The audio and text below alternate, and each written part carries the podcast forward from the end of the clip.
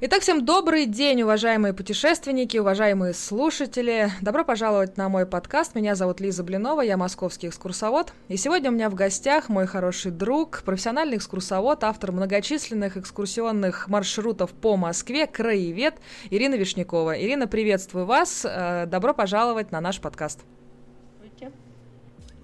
А, Ирина, спасибо огромное за то, что э, согласились поучаствовать в этом проекте. Я в самом начале пути, и очень приятно говорить с экскурсоводами разных форматов, разных возрастов и из разных регионов. Спасибо вам огромное.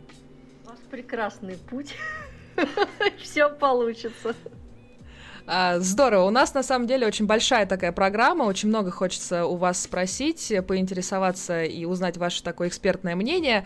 Но всегда мы начинаем э, наши такие болталки с экскурсоводами э, с темы, как же вы приходите в эту профессию. Вот как же так сложилось, что э, из всевозможных тысячи различных профессий, которые есть на Земле, вы выбрали профессию экскурсовода. Вот э, что или кто повлиял на ваше решение? Расскажите вот поподробнее. Ну, эта история абсолютно не новая, потому что я о ней рассказываю всегда очень часто, что как вот бывший финансист вдруг стал водить экскурсии.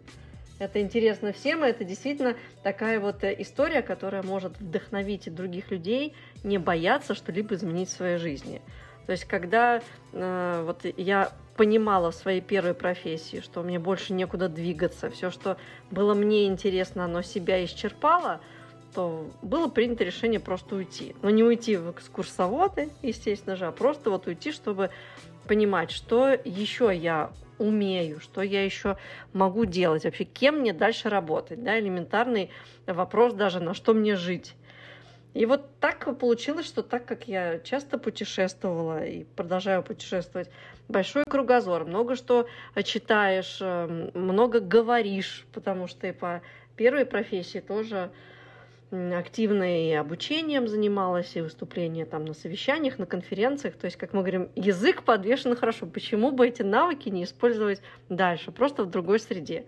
И так вот оно как-то само а, вырулилось. А, кстати, у меня есть на этот счет одна интересная история, как такая точка моего отсчета, потому что изначально я хотела просто создать туристический сайт, заниматься тем, чтобы приезжали в Москву иностранцы, создавать для них какие-то интересные программы. То есть изначально идея была в этом. И у меня были переводчики, которые наполняли сайт там английский, немецкий язык там, и так далее. И как-то одна из как раз переводчица говорит, Ирина, а вы знаете, вот тут э, сейчас вот такая модная тема, это архитектор Шехтель, вот столько экскурсий э, по нему, а может быть, вы водите такую экскурсию? И, честно говоря, я тогда даже фамилии такой не слышала, но я же не из тех людей, которые будут пасовать. Я сказала, что да, конечно, давайте, пойдемте погуляем по Шехтелю. И мы назначили день, хорошо это было через неделю. Я всю неделю просидела, вот действительно 24 часа в сутки этой книги, и статьи, журналы, это и там YouTube, я смотрела документальные фильмы и поняла, что, боже мой, это так все интересно. То есть можно сказать, что Шехтель, он стал моим крестным, чтобы прийти в новую профессию. И вот так мы с ними погуляли, с переводчиками, четыре с половиной часа. Но я поняла, что, боже мой, наверное, это то, чем действительно интересно заниматься. Именно интересно что вот я могу водить экскурсии, это так классно, это так здорово. Вот так вот оно и началось. То есть изначально вы с экономическим образованием. Сколько вы отработали в этой сфере, вот в банковской, да, в финансовой? И все-таки когда вы пришли в, э, в профессию экскурсовода? Сколько, получается, вы уже в профессии? Ну, вот 15 лет я отработала в финансовой э, системе. Э, затем ушла, и у меня полгода был перерыв прям вот до первой экскурсии был перерыв полгода. Вот эти полгода я занималась тем, что просто ходила на экскурсии, путешествовала, потом начала делать этот сайт, и вот перерыв полгода до первой экскурсии. А еще через полгода а, я уже получила свою аккредитацию. Волнительно было учиться? А, ну, как бы э, в плане волнительности не совсем бы я назвала такое слово. Было интересно и было сразу же понятно, что я ничего не знаю, и какие объемы информации мне предстоит э, вообще погрузиться, пропустить через себя, потому что э, уроки истории в школе, они, ну, как-то вот в одну улетели, в другую вылетело, пока ты это не применяешь.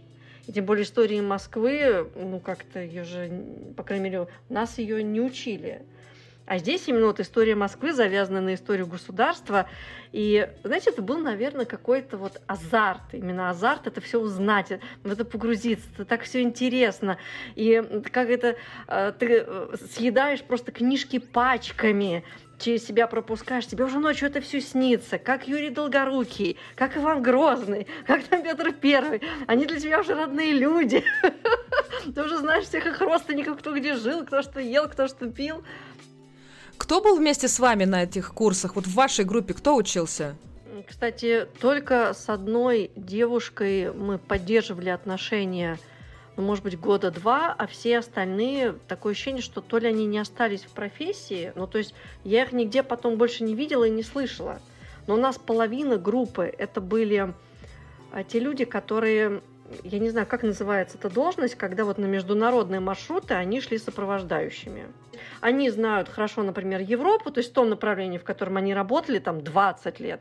И они пришли а, переучиваться, потому что люди путешествуют сами. Практически никто не покупает туры, объемы очень резко сократились, и вот они пошли за новой профессией.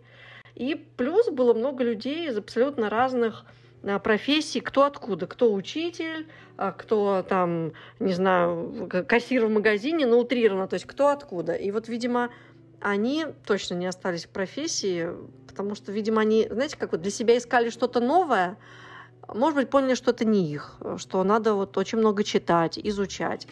Ну, то есть вот с нашей группы практически я никого не встречала, кроме вот одной.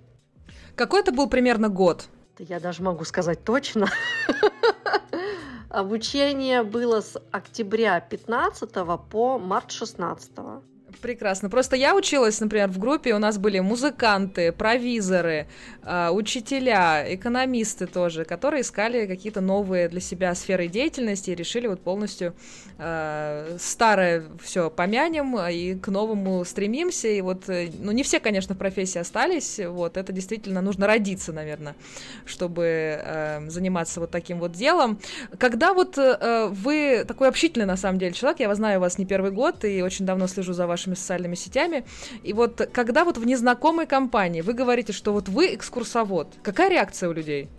Но сейчас, э, наверное, уже не такая, как раньше, потому что поначалу я же еще и выглядела немножко по-другому. Я привыкла к этому деловому стилю. Я, на самом деле, всегда носила высоченные каблуки, короткие юбки. А экскурсовод, ну какие каблуки? Мы же тоже понимаем, что на них ни одной экскурсии не проведешь. Ну и какие короткие юбки? Ну как бы уже когда у тебя тут, тут пакет радиогидов, папки, тут вот, вот это все, там уже не до каблуков и не до юбок.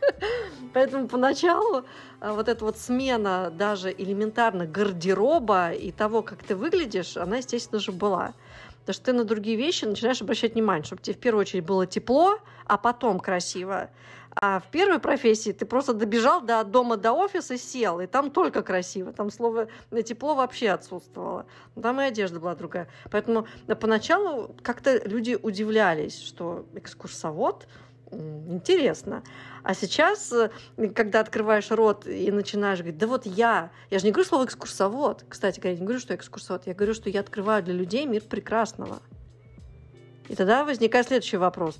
А это чем же это вы занимаетесь-то? Ну, сейчас давайте загибать пальцы. Экскурсии вожу, группы собираю, в поездки ездим, даже уже по другим городам ездим, путешествуем.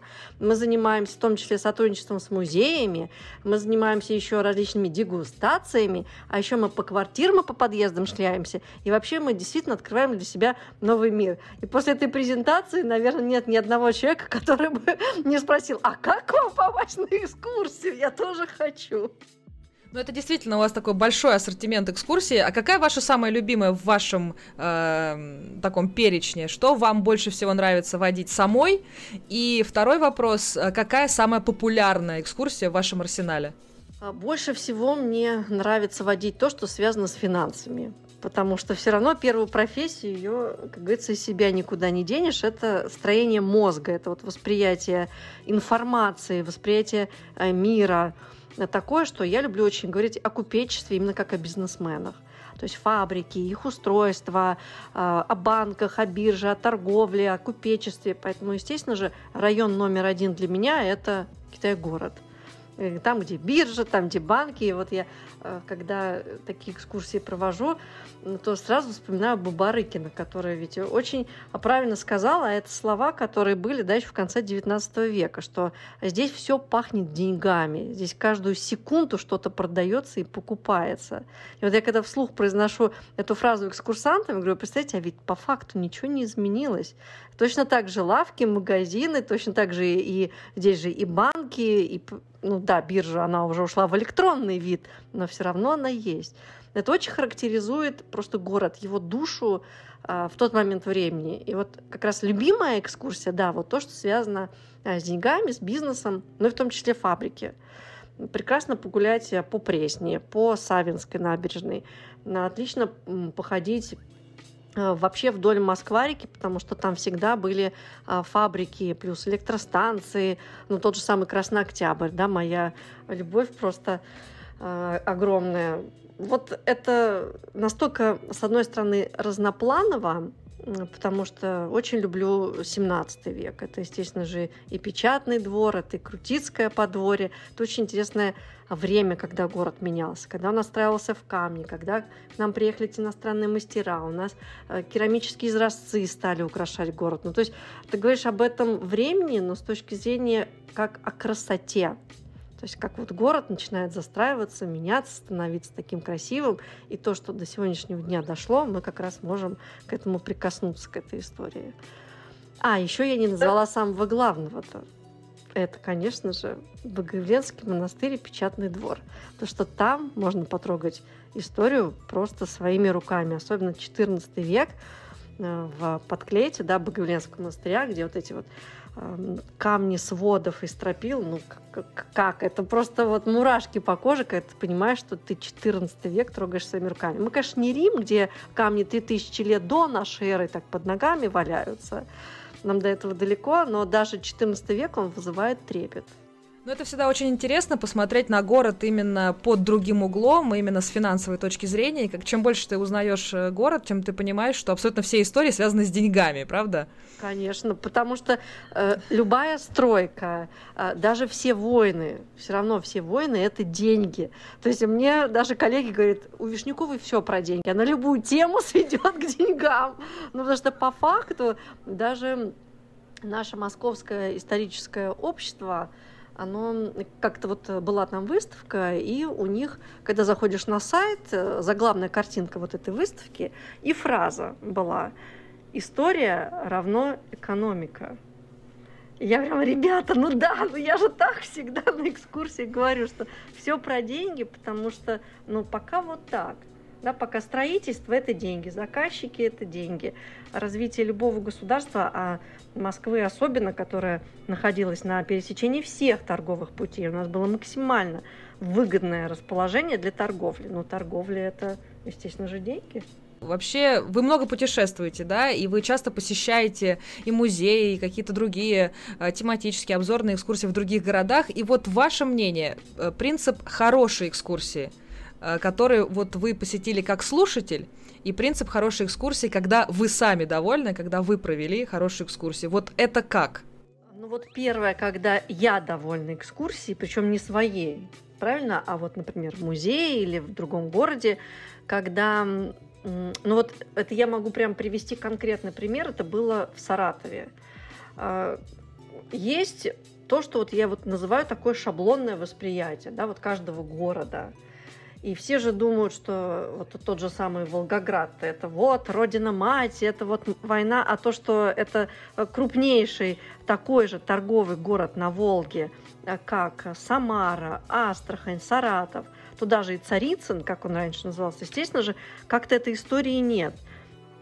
И вот то же самое было в Саратове, когда мы ходили с экскурсоводом, у нас было 4 часа Э, просто даже оторваться было невозможно, из которых около трех мы шли по Волге, и это все были огромные такие готические комплексы мукомолов. И, как оказалось, Саратов был номер один с точки зрения вот этой вот всей мукомольной промышленности. Для меня это был шок. И потом еще час мы продолжили в кафе, где он показывал других мукомолов, то, что уже вот там, в других районах, куда мы просто не дошли, мы уже э, устали. Но сам факт того, что ты понимаешь, что ты на свою историю смотришь по-другому что вот центр всей вот этой вот мукомольной истории, он был в Саратове. И сразу же начинаешь дергать экскурсовода. Саратов-то тут при чем? И он тебе дальше еще такой целый пласт информации поднимает, и потом уже всю ночь это перевариваешь и думаешь, боже мой, почему я никогда об этом не задумывалась, да, почему я как-то об этом не знала, но ведь это же так все очевидно. И вот когда ты понимаешь, что вот это вот все очевидно, а ты об этом не задумывался, это означает, что мы приехали не зря в этот Саратов, что вообще все сложилось не просто так. И возвращаясь потом в Москву, даже где-то слыша фамилию Эрлангерах, которую мы прекрасно знаем, на то, что тот же самый Шехтель строил усыпальницу. Но Эрлангеры – это же номер один мукомолы в Саратове. Так что вот когда вот эти вот пересечения уже начинают быть, да, ты в Москве об этом, а вот ты приехал в Саратов, а вот вот оно вот тут вот. Это вот э, самое то, ради чего вообще, наверное, существует и туризм, и эти поездки. Это же не только для меня, я же то же самое открываю для людей. И в первую очередь даже для них, потому что если я еще как-то по ходу профессии могу что-то почитать, а они, естественно же, нет. Каждый занимается своим делом. После такой презентации Саратова, мне кажется, нам жизненно необходимо поговорить с экскурсоводом из Саратова более подробно в рамках нашего подкаста. Было бы очень-очень любопытно. А второй был мой вопрос, э, когда вы сами довольны, когда вы, э, как экскурсовод, провели какую-то волшебную экскурсию, она вам очень понравилась. Вот какая она должна быть, чтобы вы сами были довольны? Есть такие примеры, когда, например, в Крутицком подворье а после экскурсии люди сдают радиогиды, и я понимаю, что у них абсолютно разные эмоции. Кто-то в шоке, потому что он думал, что здесь вообще был монастырь, например. А монастыря там не было, это именно да, вот резиденция патриархов. Э, кто-то э, такой счастливый, потому что это так красиво, это красные кирпичики, это красивые фотографии, сюда можно вернуться, да, это классная локация. Но в любом случае у всех эмоции э, те, которые, то есть ради которых они и пришли, и получили вот эти вот эмоции, ну, как бы положительное, то есть то, что даст им и новую точку, они сюда будут возвращаться, приводить людей. То есть я знаю, что это не одноразово, то, что я сейчас сделала. То есть я в них оставила вот это зернышко, которое будет прирастать. А потом, если они еще будут на других экскурсиях, на других экскурсоводов, которые, например, у соседа, да, вот в Новоспасском монастыре, они уже будут знать, ага, на Крутицах я был, вот эта вот история, она же вот, а вот же сосед, и можно сходить туда. И у меня, кстати, есть такой пример, я сейчас вот это расскажу, он прям очень так вот в кассу а, получился. Это рассказала мне моя экскурсантка вообще на другой экскурсии, вспоминая мою экскурсию по Крутицкому подворью. Она рассказывает, что приезжали друзья из другого города и сами заказали на Трипстер экскурсию. И э, в экскурсию входила, а, по-моему, три часа она была, Новоспасский монастырь, а, и, ну, наверное, полчаса было Крутицкое подворье.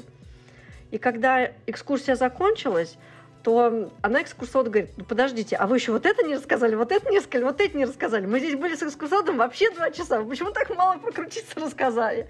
Это экскурсовод был в таком шоке, а говорит, друзьям потом рассказывает, вы знаете, сейчас вот мы вот это разойдемся, сядем там попить чаю, кофе, я вам расскажу все, что он не рассказал, потому что я тут вот ходила на экскурсию, мне так понравилось. То есть вот это то самое зернышко, да, которым я говорю, что вот остались эти эмоции, остались вот это чувствование этого места, и все, человек несет эти эмоции дальше, вот, например, своим друзьям. У вас были провальные экскурсии, когда вы недовольны то, что получилось, или люди были недовольны? Какие-то провалы были? Вы помните такое? Ну, чтобы была недовольна я, да, но это не значит при этом равно недовольны люди. Потому что у нас же взгляд абсолютно разный. Э, я понимаю, что они могут быть довольны, но я недовольна тем, что получилось в итоге. Потому что я понимаю, например, что акценты надо было расставить по-другому. Вот здесь я была больше времени, вместо того, чтобы это время там, сократить и вот на другой объект. Ну, то есть вот эти свои внутренние пересмотры, как лучше сделать, они, естественно же, есть. То есть когда вот я действительно вот недовольна. Но в любом случае это опыт, и он очень важный, потому что эм, любая экскурсия, особенно вот первый раз, я же смотрю на нее со стороны экскурсовода, что людям должно вот это быть интересно, вот это и вот это. А по факту получается, что они начинают задавать да, какие-то вопросы, и я понимаю, что, черт возьми, а им-то интересно было не это. Я им два часа рассказываю, как тут, например, запускали станки на этом заводе, а им-то не это вообще надо было рассказать. А как жили сотрудники, как им тут было, например, плохие условия, как они забастовки устраивали. То есть ты понимаешь э, разницу вот как бы в подходах к одному и тому же месту, например, объекту. И это здорово, что есть мое внутреннее недовольство собой. А что делать, если вот готовил э, один сценарий, а в итоге публика ждала абсолютно другой? Вот как себя надо э, повести, как справиться с собой, и что правильно э, говорить экскурсантам? Дайте совет начинающим экскурсоводам. Ну, я делала как? У меня был один э, опыт, который просто не от меня зависела. Э, экскурсия, прогулка с посещением мастерской художник. Мне понравилось именно у них. То есть как-то они, точнее, тогда один был как раз художник, как-то они же не такие общительные, как мы, экскурсоводы. Ну, видимо, он просто не зашел. Он что-то там тырк-пырк-мырк, э, чаю налил и стоит, молчит. И, а я как раз уходила на другую экскурсию, я вот так подбодрила, что ну вот, давайте, вот, вы вот про свои работы расскажите, вы тут вот работаете, значит, как, что, чего. А он как-то застеснялся, и люди потом попили чай и ушли. И стали мне, естественно же, писать, а что это было? То есть я понимаю, что это не от меня зависело, но люди записались через меня. И я не хочу, чтобы как-то вот это отразилось на моей репутации. А, поэтому я приняла решение, озвучила им, что я давайте верну половину суммы потому что я хочу вам компенсировать свою работу. Понятно, что я не верну, потому что она им понравилась, но как бы ту составляющую, которую мы платили художнику за прием, ну вот сделаем вот так. А были люди, которые негодовали так, что я понимаю, что в данном случае действительно лучше будет для них а, вернуть сумму. И они будут видеть, насколько мне важна сама ситуация, что они недовольны. Это же тоже очень важно. Не просто, да, ты сам дурак, тебе не понравилось, а понимая, что я могу что-то сделать для того, чтобы оставить положительную эмоцию после такой экскурсии. Вот что я сейчас могу сделать? Могу танцы с бубнами, могу там еще что-то, но это не поможет. А предложить, например, компенсировать хотя бы половину или пригласить на другую экскурсию, вообще на другую экскурсию за полцены, или даже я понимаю, что где-то я могу взять и бесплатно ну, по все по-разному. Но мне важен этот человек, мне важна его эмоция, потому что сарафанное радио, которое может пойти, не по моей вине, но пойдет оно в мой адрес. Бывают вообще, да, проблемные туристы? А, бывают. Тут вот Давича была в выходные, который устроил скандал которая кричала э, на микроавтобус, что у меня непродуманная программа, что я вообще неправильный экскурсовод, и так вообще делать нельзя. И э, тут даже не знаешь, как реагировать, потому что я поняла, что человек не прочитал программу. Она не увидела, насколько времени на обед, где обед, сколько времени на погулять, когда мы вернемся. То есть такое ощущение, что или она прочитала не углубившись, но у нее были вопросы, э, как будто бы от нее там кто-то что-то скрыл. То есть мы четко идем по программе, говорю, так если вы заранее ознакомились с программой, записались, оплатили, так что ж вам сейчас-то не нравится? Вы же могли не записываться изначально, да? И не оплачивать эту поездку. Ну, то есть бессмысленно говорить, что все не то, все не так, когда ты сам прочитал и подписался. В основном вы работаете с э, группами сборными или с индивидуалами, или вот в каком процентном соотношении сейчас у вас загрузка в общем? На индивидуалов у меня нет ставки по той причине, что если меня заказывают, это корпоративные или те, кто у меня уже был. То есть, например, я вообще не занимаюсь э, с теми, кто не живет в Москве. Приезжает тетушка из Барнаула, надо погулять по Москве. Пусть погуляет без меня. То есть я, да, я не тот экскурсовод, который поведет на Красную площадь. А раз... Мне это не интересно. Мне интересно погружать людей в такую глубину, от которой а, они просто вот теряют до речи и дышать не могут. А когда я поведу человека из Барнаула показывать и трогать камушки 14 века в Боговленском, он не поймет, в чем фокус. Как бы, зачем я вообще сюда притащила? Непонятно. И вот когда у меня такие примеры были, то после этого я приняла решение ну, то есть это не мой клиент. Это нормально, да, для, как говорится, каждой кастрюльки своя крышечка. Но в данном случае, ну вот нет. То есть, значит, э, моя аудитория – это те люди, которые уже на экскурсиях вообще были, даже не моих, моих коллег, ну, то есть ходят на экскурсии, у них есть определенный багаж. Эм, вообще, как что устроено, из чего состоит город, ну, хоть в какой-то степени. А тогда то, что они э, будут от меня слышать, у них не будет вызывать отторжение, потому что им это много. У меня, кстати, был такой клиент, который потом прям так честно сказал, что говорит, я от э, вашей глубины просто понял, что у меня сейчас мозга за мозгу зайдет. То есть ему было сложно, ему было трудно, и он уже через час, это было видно, потухшие глаза, и я понимала, что это не со мной что-то не так, а человеку просто неинтересно, он уйти не может. У меня вопрос сразу возник, пока вот мы с вами э, беседуем. А вот как найти свою аудиторию? Вот очень много молодых экскурсоводов боятся идти в профессию, думают, что они не найдут э, свою нужную какую-то, э, нужного зрителя, нужного слушателя. Как ее найти, как понять, для кого говорить? Или говори всем, а там дальше выплывем. Как, вот как вы считаете? Ну, в любом случае нужно для всех потому что и наш клиент, он тоже меняется. Если поначалу он меня услышал, ничего не понял, а через два года, например, два года ходя на экскурсии, а, он поймет, что о, а ему это интересно. Это тоже нормально, ничего не бывает постоянного. Потому что тот человек, который, например, один раз в год ходит на экскурсию, это, опять же, не мой клиент, потому что у него багажа нету, чтобы меня воспринимать. Так что получается, что это только та пупика, которая с определенной периодичностью ходит, ездит, э, может быть, и сами ездит, может, э, с какими-то проектами путешествует. Ну, то есть им это интересно и как времяпровождение, и как досуг, и вот да, с определенной частотой. Но так как я сказала, что тетушка из Барнаула меня абсолютно не сможет воспринимать, то в основном, в общем и целом, это москвичи. То есть те люди, которые здесь живут. Но есть тенденция, что мне очень радует, э, наша вот эта внутренняя миграция, когда э, люди, например, переезжают в Москву по работе, элементарно там выходят замуж, женятся. Ну, то есть какая-то ситуация, когда ты из другого города сюда переехал и вот осел.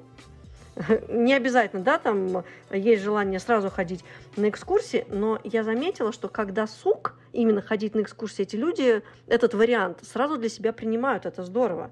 То есть я к тому, что зачастую даже э, человек, который здесь живет всю жизнь и ходит вот на работу, знает все кафе, бары, ему не интересно элементарно даже кафе в каком доме находится, с какой историей. То есть это тоже вот эта тенденция, она есть, поэтому получается, что соотношение москвичей и не москвичей, вот оно все время плавающее, меняющееся.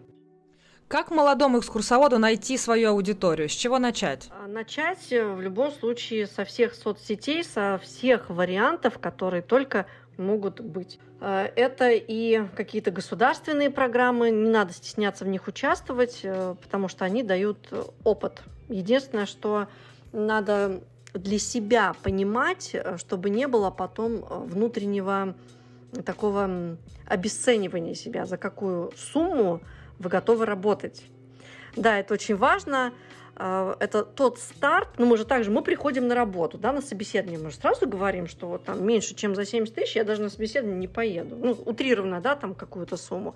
Здесь то же самое, то есть для себя надо определить, что если моя экскурсия стоит ниже там такого-то, а есть ли мне смысл ехать и проводить, что я получу в ответ? Да, я людям дам большое количество информации, э, очень интересный, там, качественный, проработанный, но является ли это приходом клиентов? Это надо понимать, что а, вот эти множественные программы, которые есть государственные, это не те люди, которые потом пойдут на а, какую-то новую креативную программу за ценник совершенно другого уровня. Нет, они не пойдут. Поэтому тут вот, да, вот очень важно, на что мы изначально нацелены. Если мы хотим эм, как вот, да, часто я слышу, ну, мне просто проработать материал, или там, мне просто наработать аудиторию. Ну вот в этом вопрос, какую аудиторию вы хотите наработать.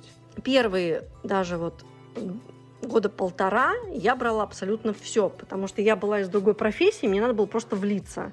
Как работать с людьми, как работать с турпроектами, как работать с приезжими, э, с детьми, э, там вот эти школьные какие-то программы. То есть я реально брала абсолютно все, и у меня никогда не было отказа. И поэтому все знали, что Вишнякова возьмет любой заказ. Давайте подытожим, Марина. Соответственно, у вас есть перечень именно экскурсий, которые вы водите и которые вы не водите. Можете как бы сформулировать, какие экскурсии или какие темы для вас табу? Ну, не вожу я все, что с детьми. Детей я вообще не беру. Далее не вожу все, что связано с религией. То есть э, храмы, монастыри – хотя у меня есть Богоявленский монастырь, но там о другом. А там э, совершенно другие акценты, и там точно не про религию. То есть вот э, не уходя в какие-то темы, где, э, я бы это сказала, могут сильно расходиться взгляды, и с тобой могут быть как бы не согласны. Никогда не буду что-то политическое, то есть даже если вдруг что-то идет в параллелях, то как-то так мягко, аккуратно, потому что зачастую могут быть люди, для которых тема больная. И а, как-то там скрыть нарыв, который абсолютно не нужно никому, естественно же. А, Еще не занимаюсь никакой военной темой. Для меня она тоже такая вот не моя просто. Вот. Никаких писателей, поэтов а, Серебряного века, там Ахматова, Цветаева, мне это вообще не интересно. Но при этом есть темы, которые я иногда удивляюсь, чем они меня цепляют. Они являются не моими, как бы, да, но они меня настолько зацепили, например, Переделкина. Советская литература, советские писатели. Но когда понимаешь, что можно рассказывать просто через призму людей, которые находятся в той стране с таким и политическим строем, и экономической э, ситуацией, социальной вот этой вот всей, истории, и как это все переплетается, исходя из того, что нужно писать, нужно создавать, от тебя государство хочет, естественно же, определенные темы, определенные а, там, а, поэмы, романы, стихи и так далее. Вот как это все совместить несовмещаемое, вот такие вот темы я тоже очень люблю, потому что они, а, то, что говорится, такая вот, да, вот есть фраза «на злобу дня», в том плане, что в каждый Э, исторический период времени свои есть особенности, там, сложности. И это же все интересно через призму людей рассматривать. Как себя проявили, как отреагировали. А, естественно же, тему любви, ну а как же, что да, вот это вот надо вот плести обязательно.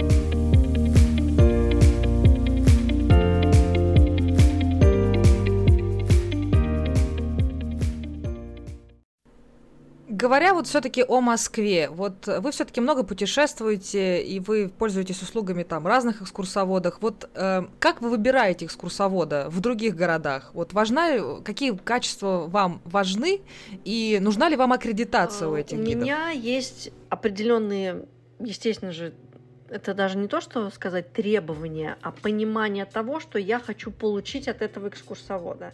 Какой уровень информации, какую подачу, даже подачу, естественно же, потому что я еду не одна, а я везу с собой людей. Например, я не могу слушать речь, в которой вот эконе, меконе, беконе, то есть ты иди сформулируй, а потом скажи. То есть это очень отвлекает. А, потому таких людей, вот именно как экскурсоводов, я не беру. Даже был у меня такой случай, ну, такое светило просто, вот прям но слушать невозможно. Ну, ну вот, ну нет, ну не идет, не ложится. Так что, что важно, я никогда не спрашиваю никакие аккредитации, потому что ни одна аккредитация никогда не даст мозгов. Она не даст, э, ну, как, есть, да, она не даст уровня образования, она не даст широкого кругозора, она не даст именно аналитического вот этого вот подхода к истории, когда можно э, понимать, что с чем сплести, через какие аналоги, если человек не понял, э, вывести. То есть это то, что дано от природы, но никак не из корочки. Даже в институте этому не учат. Это то, что вот как, как я говорю, базовые установки при рождении и то, что родители в ребенке развивают. Ну или не развивают. Давайте мы подытожим коротко, какие три главных качества хорошего экскурсовода? Это умение э, выстраивать э, свою мысль так, что люди, слушая, открывают рот. Который, то есть эта мысль тебя побуждает внутри тебя или о чем-то задуматься, переосмыслить в глобальном смысле. А, вторая важная составляющая – это просто, так вот сейчас скажу общим словом, приятный человек должен быть. Ну, хорошо выглядеть, естественно же, ухоженным должен быть. Плюс я зачастую есть те темы, на которых я беру, например, только мужчин вот я уже поняла, что есть какие-то темы, которые вот у мужчин, они вот лучше. А у женщины а, вот искусствоведение, например, да, вот тема вот моды. На моду, ну, как-то мужчину я не позову. Не потому, что он мне не разбирается, а потому что для нас, для девочек, восприятие, когда говорят как бы о таком, о женском, о сакральном, говорит мужчина, ну, немножечко вот вторжение в какой-то другой мир. А, и третье, наверное, назову здесь его а, вот взаимоотношения на начальном этапе. Вот как он общается, именно как договориться про оплату, в какое время он придет, э, там, опоздал, не опоздал, а взял ли с собой какие-то картиночки. Э, ну, то есть вот подход, да, то, что я называю вообще вот как проявление себя, такие вот административные какие-то функции, такие вот финансовые функции, это тоже очень важно.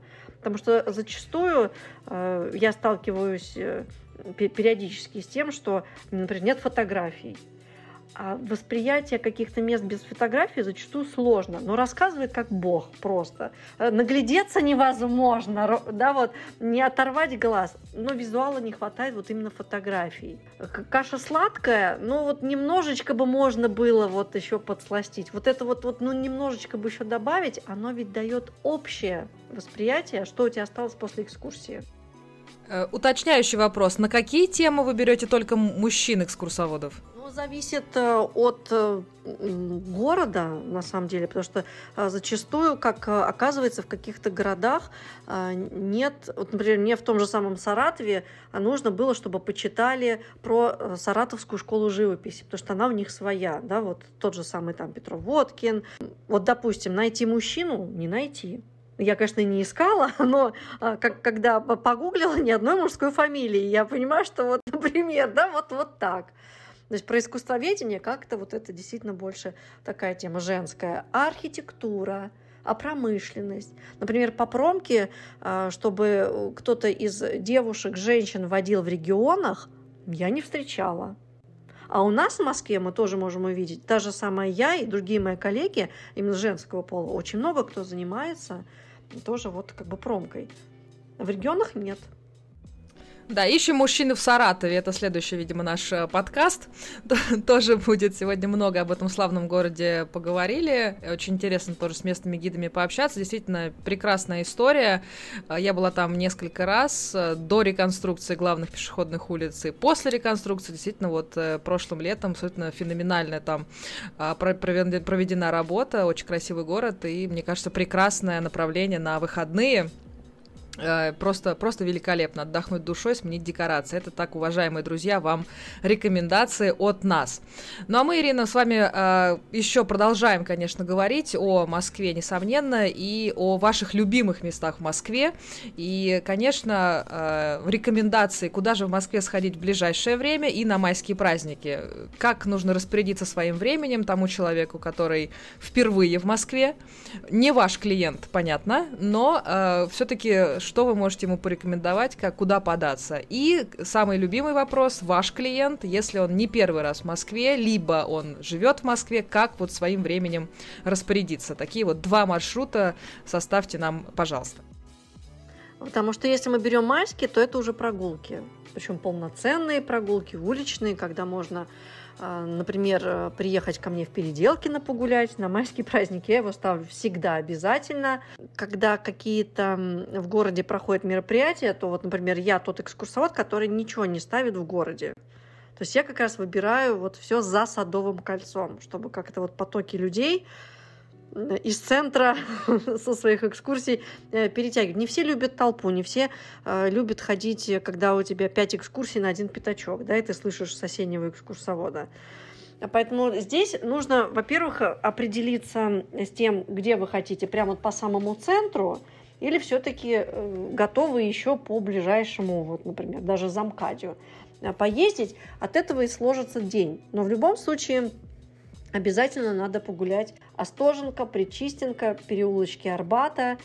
Э, это всегда тихо, это всегда своя атмосфера, много архитектуры очень красивой, огромное количество людей, о которых можно услышать рассказы, причем разных временных периодов. Еще интересно Кузнецкий мост, естественно же, взять. А, потому что можно выйти к бульварам, а можно выйти к Большому театру и, наоборот, пойти вот в ту сторону уже в сторону, вот где Метрополь и Лубянка, Мясницкая, туда пойти погулять а, походить эм, и поизучать, конечно же, с экскурсией, ту же самую Ивановскую горку. На самом деле это такая вот база, да, вот есть, как вот я называю экскурсии базовые, да, без которых ты просто вот ну, не являешься экскурсантом. Если ты не был э, на Красной площади, если ты не был на Ивановской горке, о чем с тобой вообще говорить? Вот иди сначала туда, а потом приходи ко мне в Мосельпром. Я тебе расскажу про Родченко с Маяковским. Потому что тогда будет понятно э, вообще, о каких материях будет идти речь. Да, мы столько сегодня личностей с вами уже упомянули, столько знаковых фамилий. А вот какая вот историческая личность вас лично вдохновляет и о которой вы готовы разговаривать э, часами? Я люблю говорить эм, про Прохоровых. Трехгорка, Прохоровы, они. Эм, люблю говорить про Морозовых естественно же. Мне кажется, наверное, сейчас в связи с тем, что можно попасть в особняк, говорят все экскурсоводы, учитывая, что вот Э, конечно же, если еще посмотреть на фабричные корпуса, Савинская набережная – это фабрика Гюбнера. Я люблю говорить про иностранцев э, и про то, это вообще отдельное направление, та же самая фабрика товарищества Эйнем, э, который Красный Октябрь, большевик, который СИУ, про Кнопов, про Гужона и про всех тех иностранцев, которые вот к нам приезжали и занимались бизнесом. Ну а железные дороги? Это же вообще отдельная тема. Фон Мейки, фон Дервизы, развитие железных дорог у нас. Это такое количество препонов, законов. Я вообще удивлена, как они у нас просто были построены, и как они продолжали функционировать весь 20 век. И не во все особняки можно попасть. Вы уточните для наших слушателей, в какой именно Морозовский особняк есть такая возможность? Это тот, который в Подсосинском переулке. Это, конечно же, не тот, который на Спиридоновке и дом приемов МИД. Нет. Это не тот, который такой в мавританском да, стиле Морозовых других, который бывший дом дружбы народов, тоже нет. А вот Подсосинский переулок, 21, вот Алексей Викулович Морозов, вот к нему в гости можно как раз попасть. Есть у вас какое-то в Москве любимое э, здание или любимый особняк или памятник или какое-то такое особое место в Москве именно для вас, может быть даже место силы э, в городе? Вот можете о нем поподробнее рассказать? Конечно, есть это печатный двор. Это тоже начало-начал, и это тот объект, который я, вот, кстати, такое выражение, как место силы, мне оно не, как бы не подходит с той точки зрения, что а для меня любое место, о котором я рассказываю в данный момент времени, оно мне питает вот как бы вот энергии, дает а то, ради чего вообще эта экскурсия происходит. Но просто печатный двор, он особенный. А, он для меня представляет собой действительно машину времени. Потому что когда ты выходишь потом, после экскурсии на Никольскую, вот в эту шумную, где куча баров, ресторанов, висит вот это вот, как бы ее мягко назвать, над головой эм, иллюминация, да, а то ты понимаешь, что ты так хоп из 17 века в 21 и вот поначалу мне даже экскурсанты говорили, они выходят и так, э, надо вот, как в кино, головой тряхнуть, чтобы оно развеялось, и понять, что ты вот из экскурсии вернулся уже вот в современность. Потому что там палаты, там подземелья, там Китай-городская стена, э, там тихо в том плане, что это во внутреннем дворе, и в этот момент времени действительно происходит как такая параллельная реальность. Города нет 21 века, в данный момент его нет.